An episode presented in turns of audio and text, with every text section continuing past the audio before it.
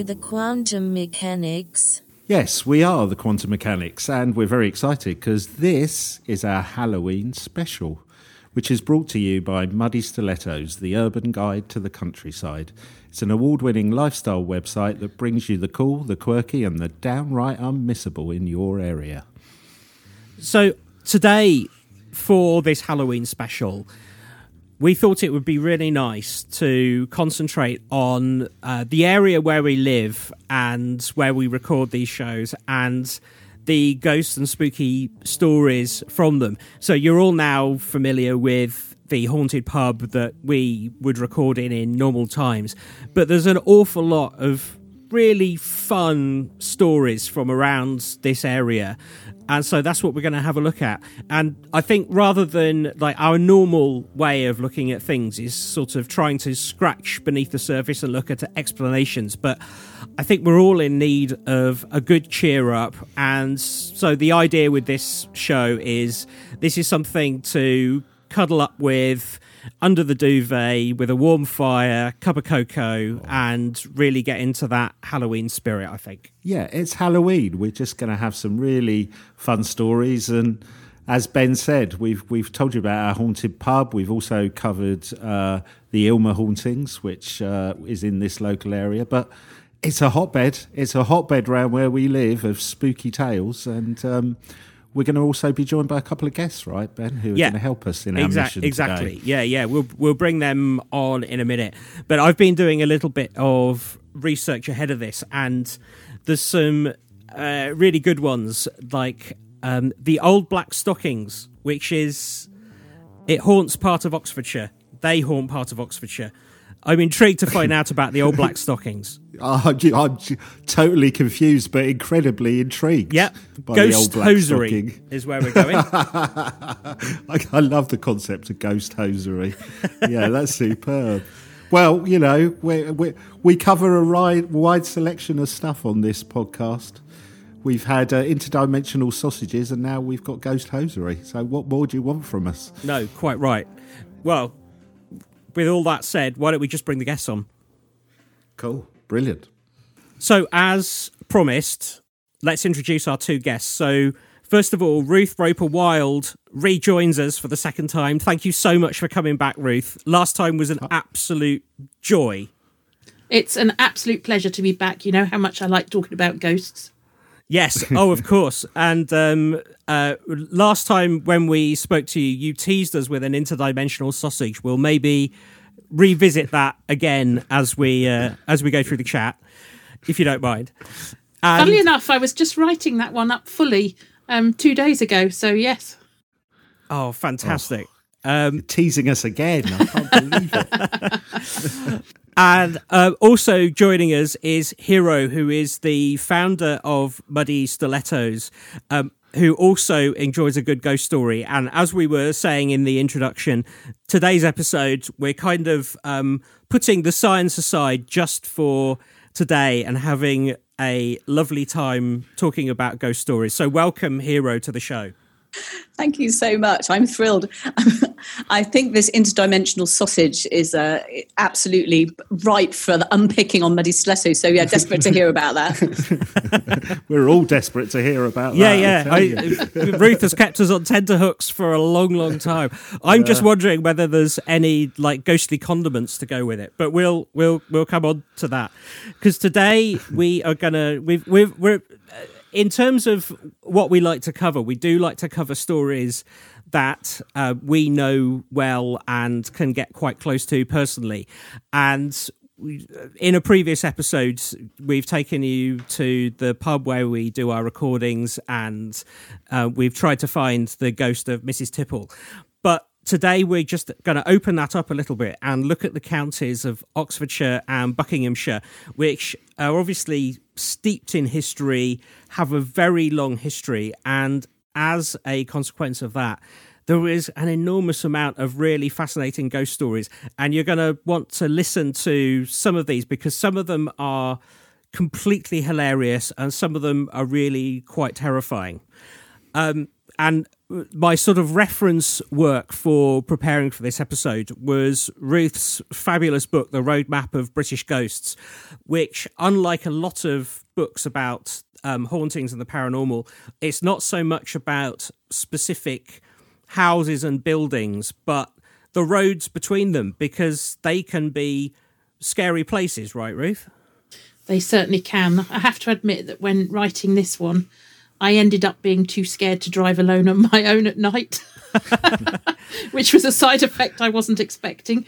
Took a little while to get my nerve back because there's just so many stories of people seeing things at the side of the road or, you know, when they're out walking or walking down lanes and so on. So, really, it was anywhere where you weren't in a building that I included in the book.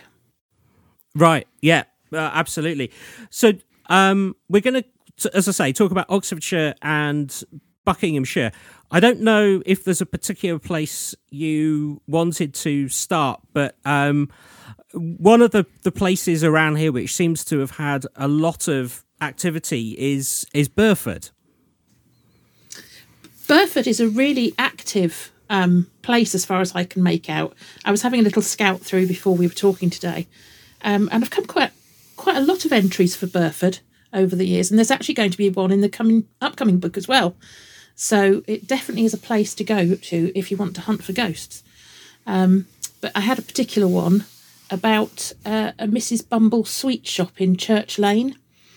Um, oh yeah, which yeah. So it, it's it was a house that was used as a sweet shop, and at one point it was known as Mrs. Bumble's. After a bit of digging around on the internet, I also found out that it was also known as Hussey's Tuck Shop at one point. Um, Mrs. Bumble seems a bit cuter. it, it, does a bit, yeah. um, and I stumbled across this story because I was asking about a, a different ghost in Burford, which we'll probably come on to, which was going into Roadmap. Um, and then I had to save this one for the next book, Haunted These Haunted Times, because it wasn't on a road. So several people commented on my um, social media post looking for ghosts uh, for the roadmap. And several people came forward whose parents or grandparents had all been present at this particular event, which was fascinating because that was then several different witnesses, or second-hand witnesses, I should say, who'd had it handed down through their family, because this seems to have happened in maybe the 1960s. Um, and there were a group of people in the tuck shop, um, you know, waiting to be served and so on. There was a window seat in one corner of the room, and a hand suddenly materialised through the seat in front of everybody. Um, apparently, there was a cellar below the building, so one uh, enterprising lad who was present actually ran downstairs and ran into the cellar to see if it, you know there was somebody down there playing a joke somehow, um, but there wasn't. There was nobody there, and this little legend of this hand appearing through this seat in this shop uh, has been handed down through the families in Burford, which is absolutely fascinating. Oh wow! So it's it was cited by different independent witnesses. Yeah, and it's it's their either children or grandchildren that were commenting on social media. So now adults themselves who were answering me but telling me, "Oh, my father told me or my grandfather told me." They were there in the sweet shop the day this happened. So I ended up with several different versions of it from different families, which was absolutely fascinating and is is exactly why I love to do this research, is looking for these correlations. So, so go, going back, they're they're all in this shop, and then this spooky hand just comes up through the floor. I guess I, I guess there's something about trying to get its hand in the sweet jar, maybe what it was trying to do, but. It's bizarre. It's weird that so multiple people saw this. Did they all explain it the same way, Ruth, or did did the story deviate it, depending on who you who they was, spoke to? It was very similar how they were describing it. Some um, thought it was coming through the window seat. Some thought it was coming through the wall beside the window seat. Um, but they all thought there was right. a hand that appeared. And it was obviously because it was a tuck shop, it was a school tuck shop in, in essence. That's what it was mostly used for, um, this little sweet shop in the village, apparently. So the people in there at the time would have been teenagers themselves, the grandparents and parents of the people that were contacting me. And so it would have been daylight you know, it would have been just the, either lunchtime or, mm. or school break time, whatever. and they're in the sweet shop, and this hand appears. Wow. That's a hell of a marketing marketing campaign for Mrs. Bumble, right? Because I bet every kid in the area has been, was going back for weeks on end after that, trying to see the hand. Right? But I bet they were. wow. Can I ask, why is it Burford that is, you think, is so popular for, uh, you know, seeing ghosts and the ghost stories? Is there something particular in the history of Burford? um, not that I'm aware of particularly. I sometimes wonder whether it's not so much that it's the place itself, it's rather a case of when I go out on social media, it's a place that happens to have a good social media presence. So I get good responses. Um, because sometimes I have a you know I have a really good story that I'm researching. I go out on social media to the you know local to that area, and I just don't get any responses. It's it's like it's a topic that for some reason isn't popular on that social media platform or whatever. Um, whereas in other areas, you get people who are really fascinated about talking about the paranormal, and that's when you start to get a lot of stories jumbling in. So for me, I think it's not necessarily that one place is more haunted than another. I think some places I just happen to tap into at the right moment that people are willing to talk about it. Yeah. Like paranormal super fans. Yes. Yeah, absolutely. And and who happen to be using the same social media as me, of course, you know. So um, you've got a lot of variables there, haven't you, to sort of narrow down who's in your audience at any one moment in time to give you the stories. Um, yeah. And and I think that has quite a strong bearing as to which places I get more stories from. But then again, it does make you wonder: are some places just more haunted than others?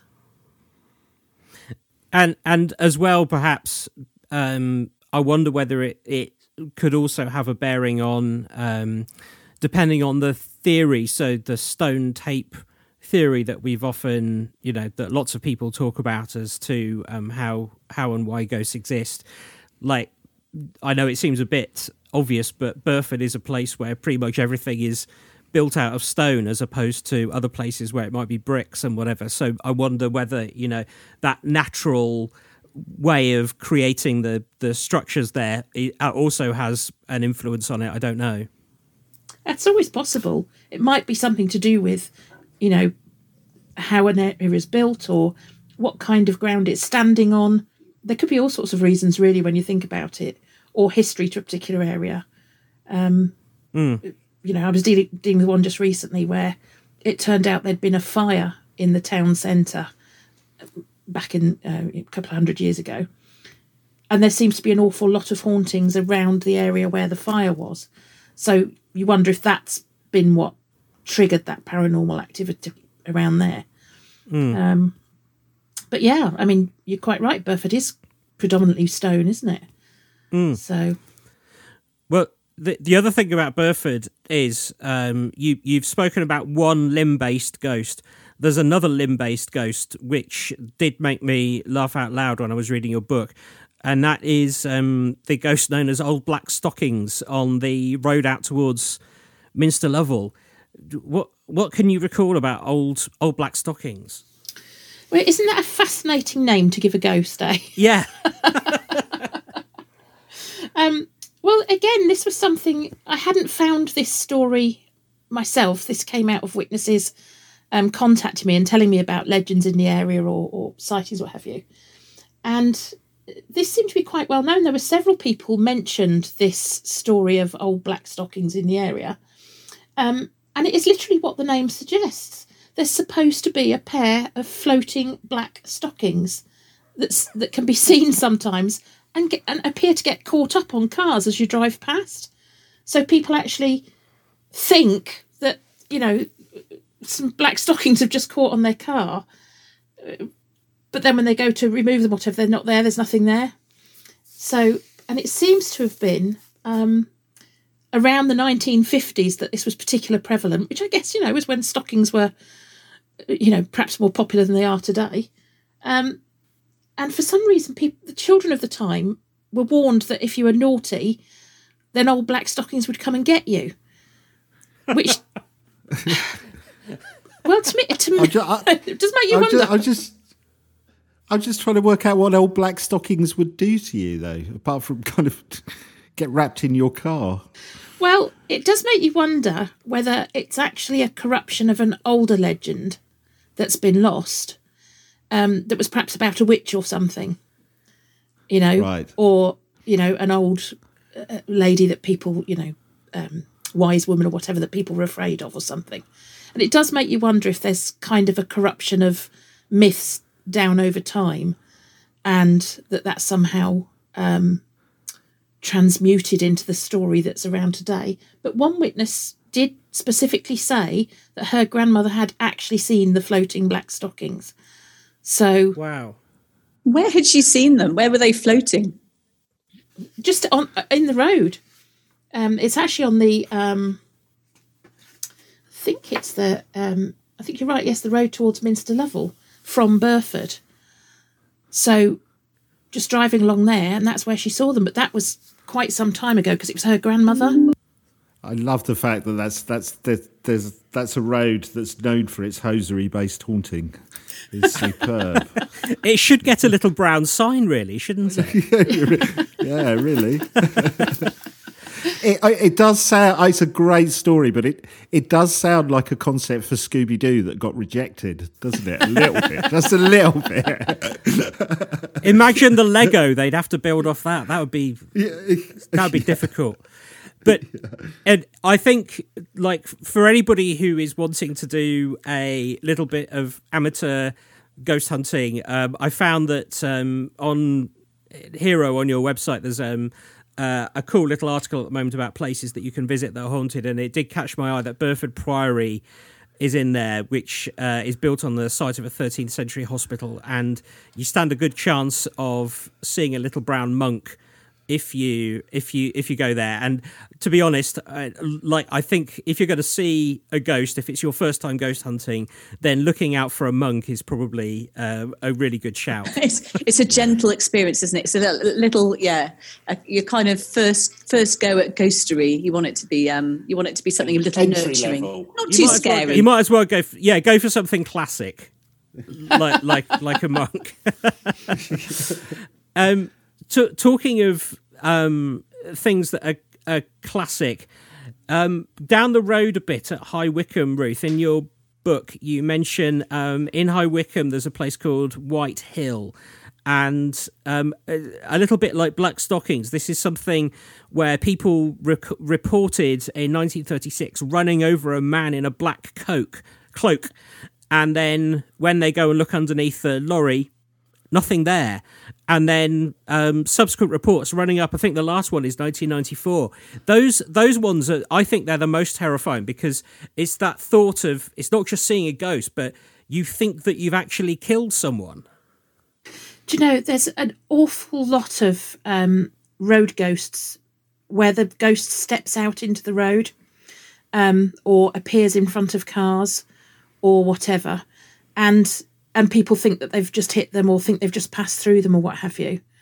Um, so it seems to be quite an ongoing phenomena right round the country. And yep, you're absolutely right with the White Hill one.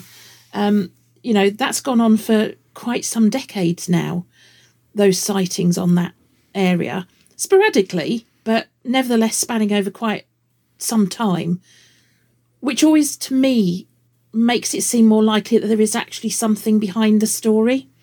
Because if it was just a one off story, y- y- you would kind of imagine it would peter out over time as people lost interest. But if more people see it and it, it fires the story back up again, um, it, it- I always end up with a well, there's no smoke without fire sort of feeling, and that people must actually be experiencing something there. And that's what always fascinates me about finding, you know, more than one witness in any particular area. And that that idea of them kind of jumping in front of the car, it also lends itself to a theory that potentially that may have been the way that they died in some way. That you know, as Ben was saying about the stone tape theory, that it's kind of reliving the moment. It it brings conjures up those thoughts in your head. It does. Um, I often, I often wonder whether it's did they die that way, or is it stone tape theory where they were walking along that road at that time, and their mood was so dark that they were having suicidal thoughts, and that's what's been reco- recorded rather than necessarily the actual moment of death. Or I've even, you know, had somebody suggest that it, this is actually more to do with elemental type hauntings, where something is manifesting itself in a way that we will recognise. Um, and therefore, you know, that it isn't necessarily that an actual person died along that bit of road, but that there's a paranormal entity there that's showing itself in that way.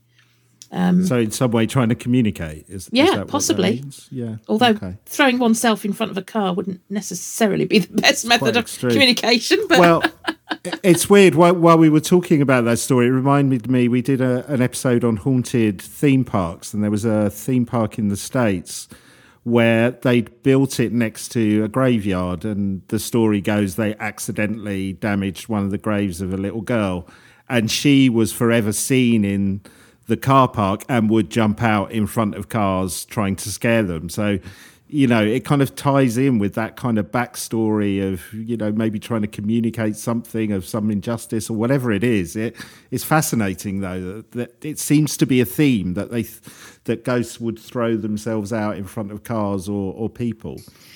You know, Ruth, with your with the White Hill one, with the, the all the different people who see the same thing, was there? Would, did they describe the ghost in the same way? Was it kind of wearing, you know, wearing a identifiable sort of outfit from a certain era, or is it more like a kind of presence?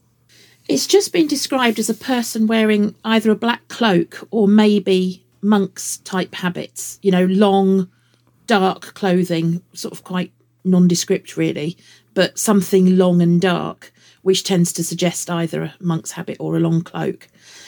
But when you actually look into the history of, uh, of clothing in this country, there's such long periods where actually the clothing was quite similar. Um, you know, if you were a clothing historian, you'd be able to tell the difference at a glance, no doubt. But us mere lay people, you know, cloaks were worn for such a long period, weren't they? Hundreds and hundreds of years. Um, it, it becomes almost um, the standard attire for ghosts in this country. Um, You know, to be in, in sort of cloaks or long dresses or what have you. And we we discussed that last time, didn't we? The the fact that people would always talk about seeing oh a, a ghost in a white Victorian dress, and you know you raised the valid point of well, actually, if we saw something like that, would we know whether it was Victorian or Edwardian or where what what what time frame it came from? And I think that's a really really good point. For those of us who do get sort of spooked out driving by ourselves at night, is there? Do you um, have you come across any cases, Ruth, where the phantom actually gets in the car with you? I've got quite a few of those actually in the books. Um, I'm I, I'm not sure I've got any in actually Oxfordshire or Buckinghamshire, so you'll probably be quite pleased to hear that. Although I'm sure if I searched my database, I'd find one or two. Um, but actually, it's a lot more prevalent than you would think, where people are driving and something manifests inside the car, or sometimes clinging to the outside of the car. Oh my god, that's worse. Uh, yeah, I'm, yeah. To be honest, uh, you can see now why I ended up being scared of driving at night, Yeah, Yeah, I'm never going out again ever after talking to you, Ruth. and it really, it really wasn't helped um, when it's just coming up on a year now. There's a particular piece of road not far from where I live that has a apparition on it, and I actually managed to see it um, nearly a year ago myself. Um, and I have been literally, and I'm ashamed of myself to admit this, as, you know, ghost hunter extraordinaire, five books in, I have literally been too scared to drive back down the bit of road at night on my own to try and see it again. I'll only go if somebody will come with me. Wh- and what did you see, Ruth? What was it like? Well, it's a really fascinating little story. I'm sorry it's not in your area, but it's only just over. It's literally Keep just going, go for it. it's just over the border from Buckinghamshire. We're literally about four miles outside of Buckinghamshire where it is. Um, so it's a small bit of lane between uh, a village and the outskirts of Milton Keynes. So yeah, so this little stretch of road is just um, on the border probably with Buckinghamshire. And I first came across it when a chap was telling me, "Oh, did you know that bit of road is haunted that you come down on the way to uh, Tractor Club?" No. What by? Um, he said, "Oh, there's a." He said, "I saw it a few years ago. There's a chap who is wearing some kind of heavy jacket and heavy-looking work trousers and work boots, who just stands by the side of the road." So, of course, I start searching for other people who might have seen this. I found um, one of our friends actually who had seen it some years ago and said, Oh, that's weird. We've seen him. The first time we saw him, we went back and looked for him, couldn't find anything because it was so late at night, it was sort of one o'clock, two o'clock in the morning when they saw him, that they assumed it must be somebody in trouble and went back, um, only to find that there was nobody there. They then saw him again a couple of years later, and this time they didn't bother going back to look because they thought, nope, been fooled by that one before, just ignoring it, driving on. Then I found a lady who had seen the same figure, again, just standing at the side of the road. And then I found a lady who told me that she and her husband had seen it at about three o'clock one morning along the same stretch of road as all the others. And but this time he was he was actually standing in the middle of the road as they came round the bend onto that stretch of road and he was facing the car so she had an impression of grey straggly hair her husband thought he also had a beard. And as they came round the bend he was literally standing right in the road so her husband had to brake and swerve round him to miss him.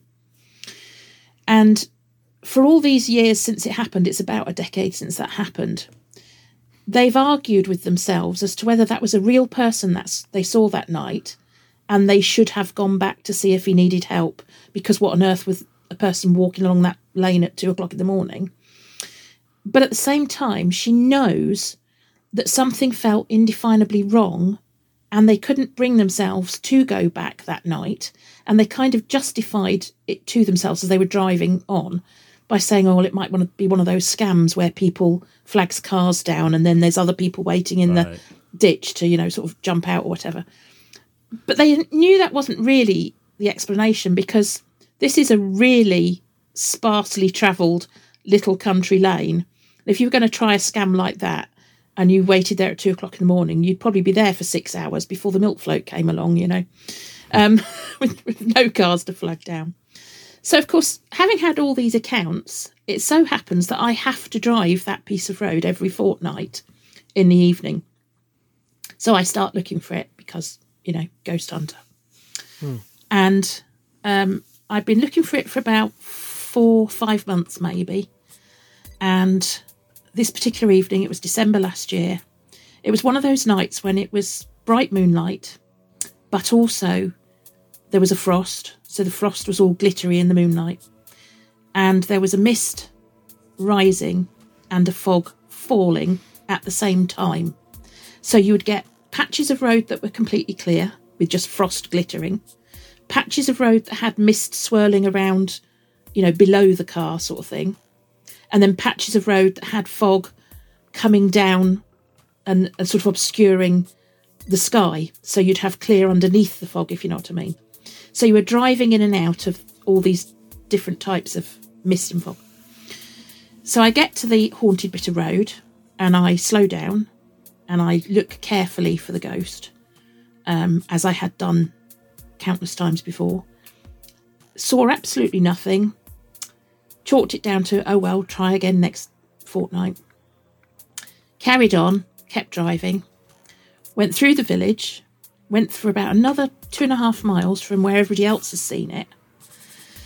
And at that point, I happened to pass the farm entrance of some friend of ours who live on a farm. So I glanced to my right to look at the farm, glanced back ahead at the road. I've got my main beams on. I can see the whole road ahead of me as far as the main beams reach. I drive up the piece of road. As I get past the crossing, which is just next to the farm, all of a sudden, literally in front of my bonnet, but just on the side of the road, so I didn't have to swerve, was this bloke standing there, facing away from me, head bowed, wearing what looked to me like one of those old fashioned donkey jackets that workmen you, you know used to wear some sort of heavy trouser and big steel cap, toe cap type boots on, facing away from me, head bowed. He was literally right next to the bonnet of the car. So as I'm travelling at, I don't know, maybe 40 miles an hour, whatever, I've had to whip my head round to the side to watch him. He's on the driver's side as he went past. I glanced in my rearview mirror, nothing to be seen. But the weirdest thing about him, or the two weirdest things really, were instead of being the normal muted colours that you get in a car's headlights at night, he looked like he was made up of the colours of the night in patchwork, like he was wearing a patchwork camouflage from head to toe, in glittery frost and the smoky grey of the mists and the black of the night, all in patchwork all over him. And he was actually glittering in places like the frost was glittering. And the second really weird thing was Ghost Hunter here. Every single time I've had any other kind of experience, I have immediately rushed back to try and either debunk it or recreate it or capture a picture of it or whatever. That's what I do. On this night, I could not persuade myself to turn that car around and go and look for him. And I drove along for the, it's about four miles from there to my house. Drove along, literally sh- shouting at myself in the car, turned the car around to go and look for him, but I couldn't bring myself to do it because I was too scared. And there was just something about, uh, and it was weird because that's what that lady had said, that they just couldn't bring themselves to go back and look for him. Do you think at that point, Ruth, that you're maybe in the wrong job? Well, you know, there's a theory that the more that you look at the paranormal, the more the paranormal will look back. And Yeah, we've we've we've had that. Yeah, We've yeah. yeah. that. Um, and you know, like I say, every other time when I'm ghost hunting, I happily go back in and look for whatever it is, try and recreate it, get a picture of it, get it on tape. You know, I, I try and I rush towards what's happening rather than away from it. But this one occasion, there was something about that figure that I couldn't bring myself to go and look at it. Is it because some some ghosts you think are kind of you know they're they're a more of a malign, nasty presence, and others just feel, you know, I mean, welcoming might be too strong a word for it, but you know what I mean. Well, I get quite a lot of people saying that the ghost they saw was welcoming, funnily enough. Um, you know, I get a lot of. uh, The ghost had a really nice smile on their face, and there was a real sense of peace and calm with them. And then I also get quite a lot of. There was a real sense of menace and terror around what the person saw. But I probably get an equal amount of. I had no idea it was a ghost. It just looked like somebody completely ordinary until it either mm. disappears or, you know, it does something that ordinary people can't do. So there seemed to be as much a range in the spirit world as there would be in our world. You know, some appear to be utterly terrifying and others appear to be quite benign. Now, why that should be, greater minds than mine will have to work out, I'm afraid. Although Ruth, I am thinking with your story, I was wondering if Brian May from Queen has a house round there and was just out for a walk. Not that I know of. no, no. And uh, how many times have you? Because I know you collect these stories from different areas, and you've got your paranormal database, which kind of chronicles where things have happened. Uh, i- Is that one of the few times that you've actually gone back and observed something that, that somebody else has talked to you about, or does it happen quite regularly? Um, I search regularly, so I'm forever. Anytime I've got to go anywhere for any reason, you can bet your bottom dollar I'll be looking up to see whether there's a ghost on the way, and I'll make a detour to see if you know I can see something or drive down the road that it's supposed to be or what have you. Just you know, and I go actual ghost hunting where I'll go and spend a night looking for you know whatever. Um, but the number of times where I can experience something where somebody else has are quite few and far between. Um, you know, I, I've had a few, um, but mostly it, ghost hunting is an awful lot of time spent wandering around places in the dark and absolutely nothing happening. Um, So you know, you just you just have to take that as part of the territory that you can't go out and think, oh, I'll go ghost hunting tonight and see lots of ghosts, and you know, it's, it's not like that. You know, if you're lucky enough to experience something, it's few and far between. Yeah, yeah. Before we stop talking about car, ghosts that jump into cars, Hero, you you had an experience, didn't you, with um, one of your uh, cousins with a ghost in the car? I did, I did, yeah. And I, I've got to say, it's the first kind of direct experience I ever. Well, not yes, I suppose it is a direct experience I've ever had with a with a ghost. Um, she came down to see me, my cousin from York, from Yorkshire. She had a couple of young children in the back of the car with her. I think they were three and four, so very young. And um, we're just driving around, and uh, the four-year-old sort of pipes up. Uh, says, um, uh, "Mummy, you know, Mummy, um, who's Uncle Pip?"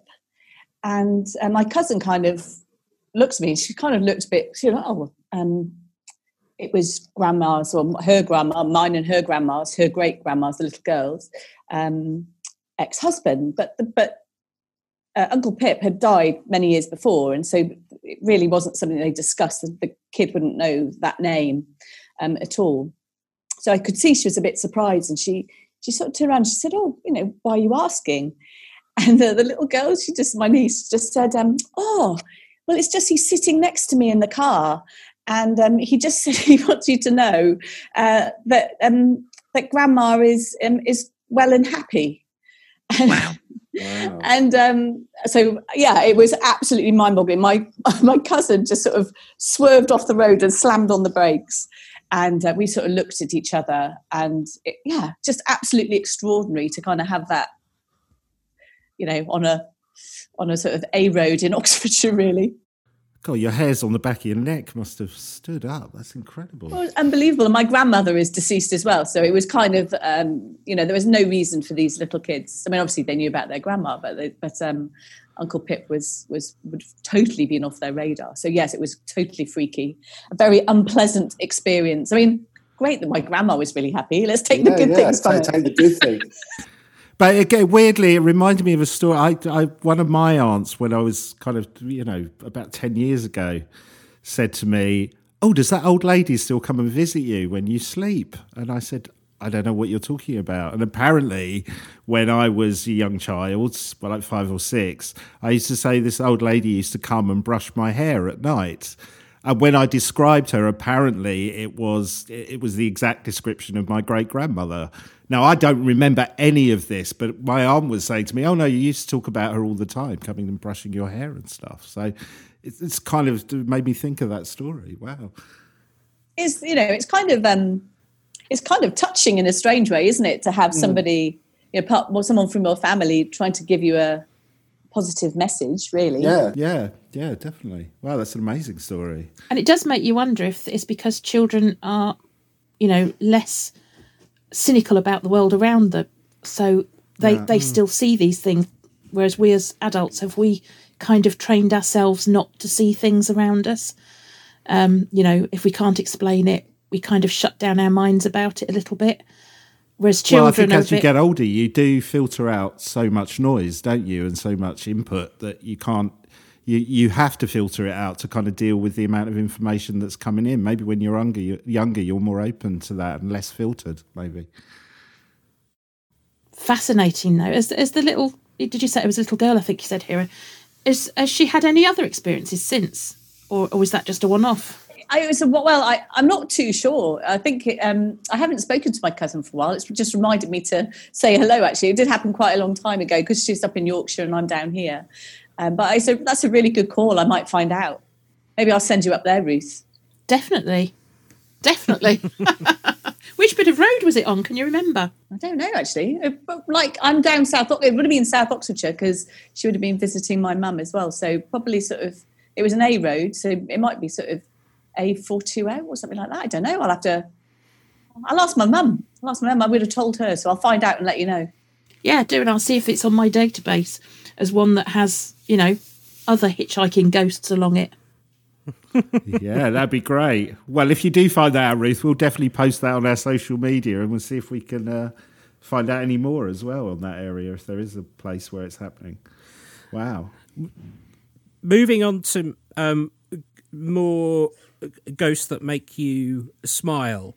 Um, I regularly travel to Clanfield because I've got um, good friends that live in Clanfield, and um, Ruth, in your book, you talk about the road between Bampton and Clanfield. Bampton is famous uh, outside of paranormal circles for being a filming location for Downton Abbey. So if you're listening in the States or elsewhere, if you've watched Downton Abbey, you will definitely have seen um, bits of Bampton. Um, but on the way there, um, there is a ghost who apparently appears naked quite often. Apparently so. It's because they've lost their hosiery. That's why. and their cloak. Do you know, I'm pretty sure that's the only naked ghost I know of, that one. Is it? I was going to ask whether there were any that went au naturel, but okay. I can't think of any others off the top of my head that were, um, yes, without clothes. So, yeah, that might be a one off. No, fortunately. I'd be staking out that stretch of road if I was you. That sounds like a very interesting ghost to see. Well, I'm def- definitely, definitely going to be looking out for it now. But like knowing that You've just area, turned it into a dogging hotspot by saying that. Well, aside from um, naked ghosts, I also was pleased that um, you had a ghost cyclist, um, Little Milton, Rofford Lane in Little Milton. It seems Not a naked cyclist. s- several, no, no, no, a fully clothed cyclist. um, that s- several drivers seem to s- sort of a bit, bit like you described your sighting, Ruth. You you see them as you're going towards them, and you look in the rearview mirror and they've completely gone. Um, and being a cyclist, that must mean that's a relatively recent-ish ghost, I would think. I mean, cycling wasn't very popular until, well, at least the last century, I guess. Yeah, I mean, you're talking, it must be within the last hundred years, mustn't it? Yeah, yeah. Um, you know, depending on what type of bicycle you're talking about, I suppose that would, you know, that's a good way of dating a ghost, isn't it? What the cyclist would look like. But yeah, so th- um, that one was seen in 2006 and then again in 2015. Um, uh, and the second time there was a witness, a second witness to it. So quite interesting. We do get a fair bit of cycling ghosts. Um, there's one in Derbyshire that's um, known for you can hear it coming because the bicycle squeaks. Um, so yeah, the cycling ghosts do appear. Um, motorbike ghosts as well. You get quite a few motorbike ghosts. Um, Because we talked about this last time about horse and carriages, Mm. that you, you rarely see the horse and the carriage together in ghostly form. But it's interesting, there seems to be different types of. Uh, of uh, of road vehicle, depending uh, whether whether it comes together with the ghost itself, which is weird. well, it, it is yes, and I, I mean I I know there's one at Bennett End in Buckinghamshire, um, where there is a legend of a ghostly horse and carriage um, is supposed to travel down that bit of road, um, which I've, I couldn't substantiate anybody ever having heard or seen the ghostly carriage, but I did manage to find somebody who in 1985 had been um, out hiking and had, had stopped to sort of sit along there, and they'd heard the sound of a horse walking along there. Um, and you can't help but wonder if actually, had they been able to hear it a bit more clearly, would they have heard the sound of wheels behind the horse?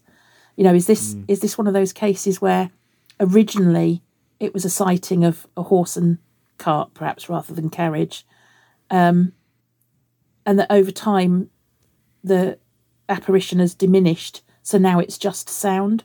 Who knows? But I love that idea though.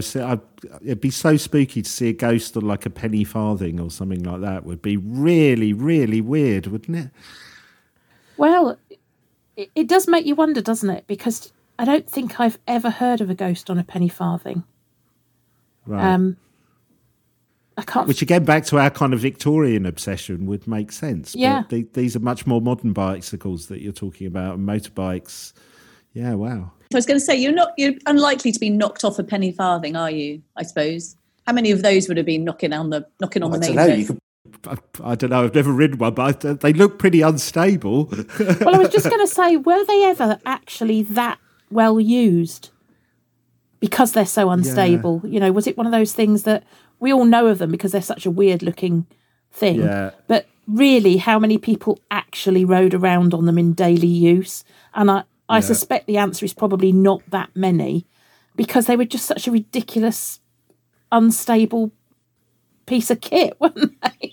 yeah, yeah. So perhaps that's why is that they just you know you know it's like you won't see too many Sinclair C5 ghosts because they although we all know what they look like nobody really bought one and used it on a daily basis to any great degree you know It'd be interesting to know as well with kind of you know, over the last what 10, 15 years how cycling has just exploded. Whether there'll be more and more bike uh, uh, influence ghosts in the future. It's quite interesting, you know, especially with the amount of injuries that can be caused. It's, Do you know it'd be really interesting if somebody ever had the time to actually be, act like a ghost historian yeah, you know, and look to see how sightings changed over time and whether they changed, you know, on a predictable curve depending on what was prevalent at the time, you know. yeah. Trend trends at the time, like like like bikes and stuff. Yeah, that's Yeah. really interesting. just as you were talking about noises of um, transport, there was uh, another sighting from your book, Ruth, that I had um, highlighted at Gerrards Cross around the Bull Hotel. The sighting, so um, in the account, which um, I think you credit to the Bucks Free Press in uh, 1984, um, the gentleman is leaving the Bull Hotel and he hears the sound of a horse trotting towards him, and then he waits as it approaches, uh, wondering, as you say, why he should, why anyone should be out riding that late at night, and then sees the figure of a highwayman, faintly luminous, um, with a big cloak hat and carrying a gun. That's a that's a, an amazing sighting. It really is, isn't it? Yeah. Um, I mean, like you say, I've I've taken that from another source, so I've never been able to speak to that witness myself and check it out or anything. But it, it does seem like an incredibly clear sighting of a highwayman, and we have so many highwaymen ghost legends around this country. I mean, you would assume you'd be tripping over them every night that you went out in the country in the Yes. UK. Um, far more ghostly highwaymen than I think we ever had live highwaymen, probably. Well, we, we did we did one we did a, an episode on the top ten haunted pubs in the UK, and Dick Turpin just gets around. we Oh, found. boy. he was he, he haunted about four pubs, didn't he, in that list? Yeah, yeah. He's a busy man. And we also developed the idea that could there be kind of ghost looky likeys out there all pretending to be Dick Turpin was another theory. we had. or can ghosts clock overtime? And is that what's going on here? You know, because another one is Anne Boleyn. Ah. T- t- time and a half after midnight. That's what it is. Absolutely. So the more pubs you can get round as, you know, Dick Turpin, whatever, the greater you can clock your card. Um, because you're right, you know, that I mean, the, the other one is Anne Boleyn. Um, you know, she gets around so many places, often on the same night, apparently. Um, and it does make you wonder about, well, honestly, you know, if I showed you a lineup of highwaymen, would you be able to pick out, well, that one was Dick Turpin? No. No. So, you know, if you see this, you know, at least this one from Gerrards Cross, at least he didn't say, oh, it was Dick Turpin, which is good. Yeah. Because the truth is, I haven't a clue what Dick Turpin looks like. I know he's a highwayman who's famous in our history, but I, would, I wouldn't have a clue what he actually looked like. So, you know, is this just a highwayman? And we always describe highwaymen the same way, don't we, in UK history? Did they really, really honestly all have a sort of highwayman's uniform? Didn't that kind of give the game away with what they were trying to achieve? Um, yeah. I'm just popping out, dear, to get a pint of milk or whatever. Hmm, why are you wearing that cloak and big hat and carrying a pistol and long riding boots? Yeah. You don't normally. Don't forget your You're pistol. a farmer. Don't Yeah. your pistol. So I'm always a little bit suspicious of these, um, you know, really stereotypical type ghosts, if you like. Um, you know, because it, it to me that's more pandering to a common um, urban myth about what you're supposed to see, rather than actually clocking what you're really looking at. Well, or, or what, what I think we discussed last time, which, you know, in order to kind of process what you're seeing, maybe you do put some uh, stereotypical figure to it to make sense of it, maybe. Maybe, yeah, maybe you do, um, or maybe um, the human mind has a tendency to try and remember things in frames of reference it can cope with. Yes. Yeah, yeah. So Yes, if you I- see a rider on a horse, your mind goes to highwaymen rather than, you know, oh, that's just the ghost of a rider on a horse. Yeah. And I think it's also it's an easy way to explain it, like how most people call vacuum cleaners hoovers. Maybe most people call ghost highwaymen Dick Turpin because it's an easy way to say it's shorthand for I saw a man who looked like this. Possibly. Yes, yeah, that's very true. Um, and you're absolutely right. We do use shorthand parlance like that, don't we? We all know what we mean by a Hoover, regardless of what brand we've actually bought. You know. Um, so maybe it is just a. It becomes part of our shorthand for saying, a bit like we were saying earlier, like saying somebody was in Victorian dress. It's our shorthand for saying they weren't in dress of this century. Right. Yeah. Yeah. You know. Yeah. I'm, I'm worried now I've started a spate of Brian May ghost like sightings just by my comment earlier. Even worse, you could have set off a Brian May tulpa. Yes, Brian May told Now, there is a scary thought.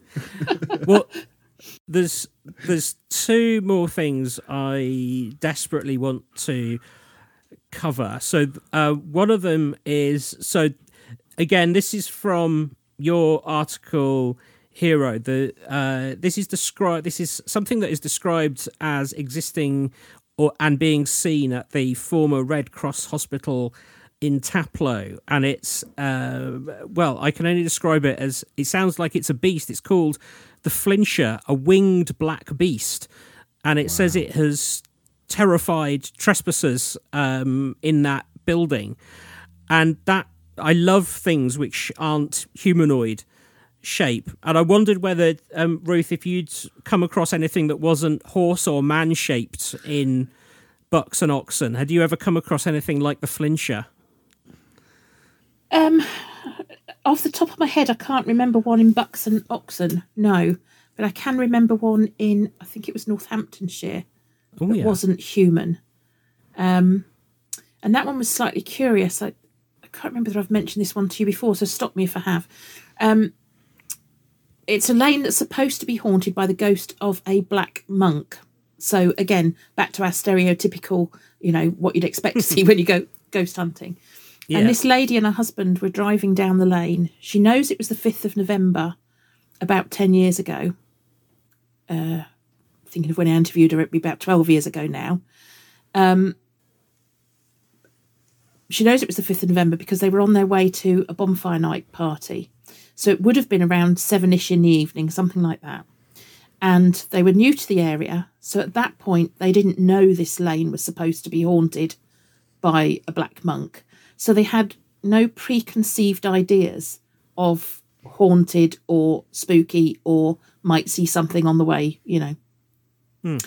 And this particular lane they were driving down was uh, a very narrow lane, country lane, with high banks on either side with vegetation on them. So very difficult for anything to push through from either side. And all of a sudden, in the headlights, there steps out of one hedgerow a very tall, humanoid, but clearly not human, figure, um, which had more of a snout than a human face, sort of quite a elongated face, very long arms, very long legs, hairless, um, and it was just it had stepped out of the hedge and bank on one side of the road and was loping across the road in front of their car in quite a slow loping gait. Her husband slammed the brakes on. The car made that heavy braking noise that cars can make as its front end dipped. that noise appeared to attract the attention of whatever it was. And it's always given me the real creeps because this lady described it to me as instead of just turning to look at the car, this thing turned its head really, really slowly as if it was some kind of robot or automaton moving rather than a living creature. It turned its head really, really slowly from facing directly forward to facing directly at them, so a 90 degree turn. Looked at them for a moment and then performed the same slow turn of the head back to forward. Never broke its stride and just loped across the road and through the hedgerow on the other side. Now, clearly not human, clearly not really quite a cryptid, um, possibly alien, um, certainly not a monk in a black habit, that's for damn sure. Um, so what was it? Was were they because they had no preconceived ideas? Were they seeing the elemental or whatever that actually causes the paranormal occurrences that we then interpret in a different way if we have a preconceived idea in our head. I often wonder about that, whether it's kind of like a cloaking mechanism somehow that you know that yeah. we see what we're expecting to see rather than what's actually there. And because they weren't expecting to see anything, they saw what was actually there. I don't know, or whether who knows. Spin your theories however you wish at this point. yeah, yeah, yeah. I, I, Ben, I'd quite like to come back to the flincher though. Okay. I want to know more about this this thing. So do I, because it it's like not on my database. and it sounds like a story that's got a bit of everything. It does. It does. Well, I guess to know any more, you'll uh, you'll need to go there. Um, because um, yeah, you can you, you can go there. Uh, it's it's near Cliveden Village, uh, near Taplow. So yeah, I I to be honest, I, like I think um, from the article, the idea is that um, if you want to go and find something peculiar, that's a good place to go, and the flincher is what you're looking out for if you go there. Oh, I feel we need to go on a ghost hunt down there and find the flincher. This is going to be my new obsession. So, what does it look like exactly? Yeah, what does yeah, it? Describe describe it again, Ben. Describe it again. Uh, it is described as a winged black beast. Ooh. So wow. But that building is now for the over 55, so you're going to have to, you're going to, have to go and uh, take your mum with you or something. Go and have a. if you want to see the flincher, if you want to really scare your scare your, your old mum, go and take her over and see the flincher. Um, and um, whilst we're talking about the hauntings of individual places, um, Oxfordshire is known for having a lot of um, like hotels and fine eateries. And um, Hero, I think you've got a bit of an anonymous story about a mystery one. We we can't name it for uh, for legal reasons, but I think you've got an interesting tale about it. Well, yeah. I mean, it, it was a couple of years ago. I I interviewed um, the son of a sort of famous chef and, and um, hotelier, and uh, it is a very well known uh, place in the area. But uh, yeah, he was saying that he lived there as a child before it turned into a hotel, and actually as it turned into a hotel as well for some for a couple of years. And um, he was saying that when they bought it originally, it had been previous owner had died. It was a horse riding accident. Uh, this person had died in the uh, in the manor house, and basically the guy I was talking to, the son, was saying when they were children, you know, there was a room, the room that where the, this person had died was incredibly cold. So when I think it had turned into um, a bathroom. So when you went into that bathroom, you just it was never warm, and it, there was just a very very weird sensation. You know that you sometimes get that feeling in a room where you just don't like it. It just felt very strange, and so they'd never used to like using that bathroom. And eventually, when it got changed into a hotel, they still had this problem. So when people would stay in the room, they quickly would say, no, no, we, we want to move from the room. We don't like it. We don't, there's something about it we don't like. And so in the end, it got so serious, they kind of realized that this was actually a, a really big problem, obviously, as commercially as well as personally. And they, um, they did actually get a, an exorcist in to, um, yeah, to, to get rid of the oh, spirit. Oh, wow. Wow. The other side or something. Yeah. So it was, uh, it was really interesting talking to him because it was all off the record and it was it was just him you know him and I having a little chat but uh, no doubt that that definitely happened so they never saw this thing it was just this feeling and the temperature it's which I think is quite more scary in some ways apparitions or, or ghosts they can be scary, can't they? But yeah, there's something about. I suppose it's like in a horror movie, isn't it? It's the, it's that tension before you Yeah. see the thing that is the awful, the awful bit. And yes, just that he was just saying, you know, you, there was just something horrible in that room all the time. It just did not feel right. And did the exorcism work? Did it? Yeah. And after that, wow. Yeah, okay. it did. Yeah. which is amazing, isn't it? I lo- that, I'm always fascinated by that. You know, anyone who doesn't believe in that kind of stuff, I think, um, Well, especially as it's, uh, you know, if it was kind of people coming to visit there who wouldn't necessarily know the backstory, sensing something, and then if that stops, you know, you you can you can post rationalize someone who maybe lives there saying, "Oh, somebody came in and sorted it out," and maybe convincing themselves. But independent people coming there, that's quite amazing. Yeah, yeah, no, absolutely. And I had that actually with my I've got a really good friend in Cardiff who um, she bought a vicarage, a beautiful vicarage just outside Cardiff, and parts of that dated back to the 14th century. She was saying, but and again, so they just bought this house, you know, without thinking anything about it, and uh, but you know they they had quite a few. Um, episodes, should we say, in there as well. That I went to stay there. The, the chandeliers would swing all the time in certain Wow. rooms into the well in their bedroom and also not not for those reasons no. Swinging from the chandeliers, brilliant.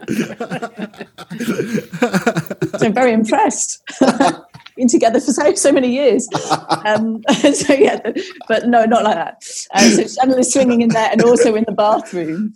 And uh, I was so frightened. They, I should, they was telling me this when I was there. I was like oh my god I literally was desperate to go to the toilet all night and I just wouldn't leave my room. And uh, but then the other thing was really interesting about about this as well was that you'll like this Ruth actually because there's obviously a story behind it because they started looking into it I think and obviously it being a vicarage they think oh well you know maybe there's spirits and there's there's graveyards in the garden and things like that. And there was a, there's a very small room box room that they used for the nursery for their son. And my friend's husband went in there a couple of times and you know to kind of pick the baby up or you know whatever you do in the nursery and felt a real force on his head like literally pushed him back from the baby um, but he said not in a kind of nasty way you know that we've been talking about those sort of more malign type of spirits nothing like that just kind of just but a definite force and uh, happened a couple of times and he was you know, they started looking into it and they realized that actually from this tiny room um, in the past, there was a vicar who was very charismatic and used to preach to people standing in his garden from this room. So they started thinking about that. Anyway, it happened a couple of times, and then the baby grew up a little bit, and then they that was a spare room for people staying, not me because I refused to go in it. But they had another friend uh, who went there for the weekend, and then in the morning, this uh, girl, another friend of my friend, had said, "Oh, you know, who did it then?" And they're like, "What do you mean? You know, she, no, who did it? Who was like pushing on my on my forehead uh, in the night?" And they were like, "Oh no, no, nothing, Wow. no." And actually, what they think it was is that the vicar uh, was blessing. You know, like they used to sort of push Ah. your head and bless. So not a nasty kind of spirit and not a horrible vibe, but um, but definitely something happening there. And uh, you know, needless to say, I don't think that couple came back, but um, and they and actually my friend sold the house. Gosh. Wow. yeah, so that's a real story. I'm, I'm a, cu- I mean, yeah, chandeliers swinging. it's a rock and roll ghost, isn't it? It's Brian May again. It- well, it's either Brian May or Dick Turpin. It's one of the two. Or both. or both. well, I I have really enjoyed that. Bef- before we go, I'm going to ask you, Ruth, and you, Hero. Ruth, first of all, if you were going to go somewhere, anywhere in the country for Halloween, uh, and you really wanted to see a ghost, where where would you go? If you were gonna, if this was like your first time ghost hunting, where is sort of the um, the the, the most lively, the most active place in the whole of the UK, in your opinion? Well, if I was, ju- well, I'm not sure I would choose the most lively or the most active, but I think I would just go if I was allowed to choose my favourite place to go and Yeah. look for ghosts. Um, I think it would be Houghton House in Bedfordshire, um, which is a wonderful ruined, I think Jacobean house. Um, I might be wrong on that. Please don't yell at me, people, if I've got it wrong. Um, but it's it's the most beautiful setting on the side of a hill, and they think it was actually the house that inspired House Beautiful in Pilgrim's Progress.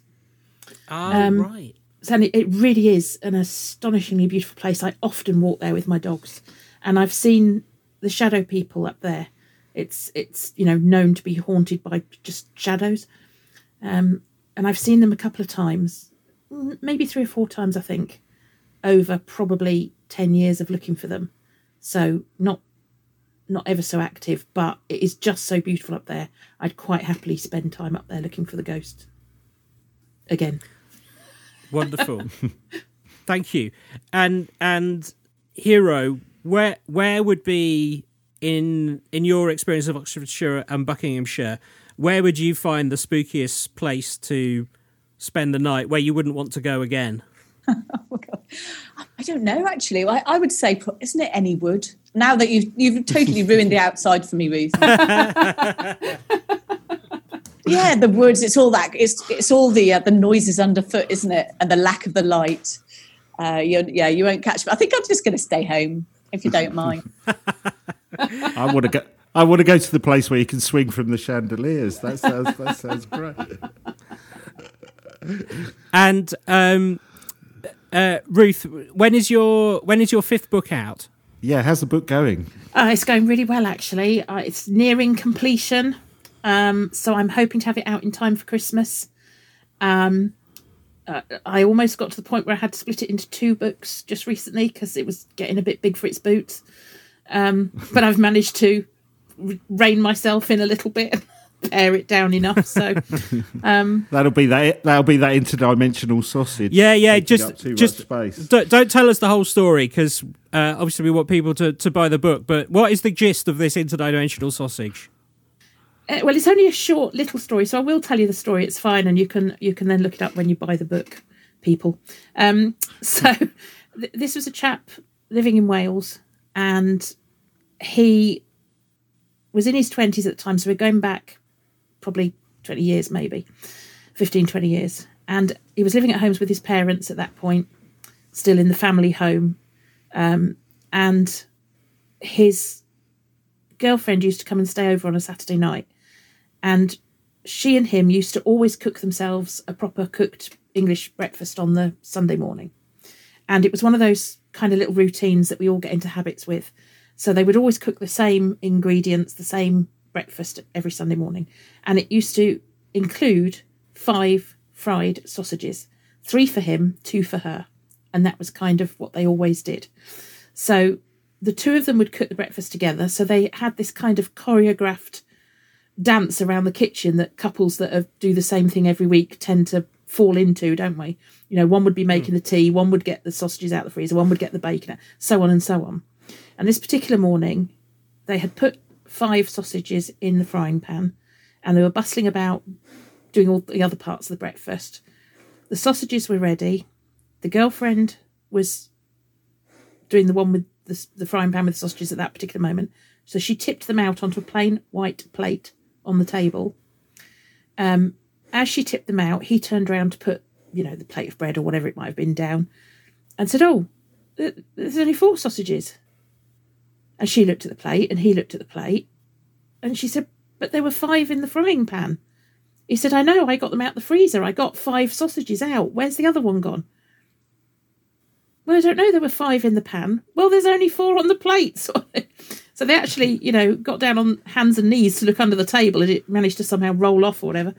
No, no sign of sausage. Um, they didn't have any pets, by the way, so this wasn't a dog or cat. I was sneak- going to say if, if that was my dog, yeah. sneaking past and, and thinking it was his lucky day. So they didn't have any pets in the house, so that you know that wasn't even a question. So they sort of kind of shrugged and thought, eh, well, we must just have been mistaken. Turned to get the other bits, turned back to the table, and there on the plate were five sausages again. and he's he says, I've never been able to explain how one minute we were sure there were five in the pan, then there was definitely only four, and it was one of those stupid moments where you both stand there looking at it and counting them, like one, two, three. No, there's only four. Um, and then a moment later there was five. He said, but when he tries to think of it in his mind's eye, tries to really pin the memory down, he can visualize that plate, and he can see a sort of smudge where the fifth sausage should have been, as if it was somehow hidden from view or had temporarily slipped dimensions or something. So, So, so that that implies that there's another couple of them in a parallel universe who suddenly got six sausages, right? and suddenly went, What the heck have you got six out for? yeah. Well, at least, at least at least that's three each. Yeah. well, I, I, I love Wow. little stories like that because they're, to me, they're the most believable. They're the ordinary, weird little Yeah. everyday occurrences I love that. that we kind of dismiss. And it's so normal, isn't it? I mean, when me and my husband cook sausages, I always, you know, I, I usually cook six sausages. He has four, I have two. Um, I don't particularly like sausages. So it's so normal that couples do that sort of thing, isn't it? You know? Yeah, yeah. Mm, yeah, yeah, definitely. I, I'm, I'm just thinking, is there an, an interdimensional sell by date on the packet, which would be great. Either that or Dick Turpin is wandering around and is really fed up and is nicking sausages. and giving them to Brian May. Yeah. Thank oh, you. that's brilliant. That- Thanks, thanks for sharing your interdimensional sausage story. has- We've been obsessing about that. Yeah, for me weeks. too. Yeah, that that has uh, scratched my sausage itch. Steady. And uh, Hero, if people want to find somewhere spooky to visit over Halloween, where should they look? Uh, well, if they come on to, um, well, they should go on to Muddy Stilettos and have a look. We've we've done this whole feature. Uh, we've just picked a couple, but we've we picked. Um, I'll tell you actually. Who do we say? So Burford Priory we talked about, didn't we? Um, Minster Lovell Hall. That's a really good one. Minster Lovell Hall is Francis Lovell. Francis Lovell. That's right. Yorkist. He was on the wrong side, wasn't it? On on the Battle of Bosworth. Um, uh, but anyway, the, yes. And the, this, so what happened was he hid in this little secret room in the house, gave the servant the only key to the door to supply him food and water. But the servant um, perished soon afterwards. And but there's loads of them. Yeah, there's the Trout at Wolvercote. There's uh, Eleanor of Aquitaine who's just knocking around there, and Chenies Manor. Gosh, there's so many. All of those beautiful. Actually, probably the exact opposite to what you've been talking about, Ruth. It's all those you know those haunted houses and the big buildings and lovely Gothic architecture that sort of invites all these beautiful ghosts to to uh, frighten us on the night. Excellent. Wonderful. Well, Right. Well, um, thank you both for joining us. I now know that we can justifiably dress up in cooked or raw meat and black stockings and be as terrifying as the next person. What a horrible thought. yeah. Well, I know it's Halloween, but do we want to leave people with that horror story? um, Hero Ruth, thank you both so much for uh, for coming on today. It's been great talking to you, um, and hopefully we'll get you back on again at some other point. Love to. Thank you so much. No, thank you. Excellent. All right. Well, um, join us next time on the Quantum Mechanics. See you next time.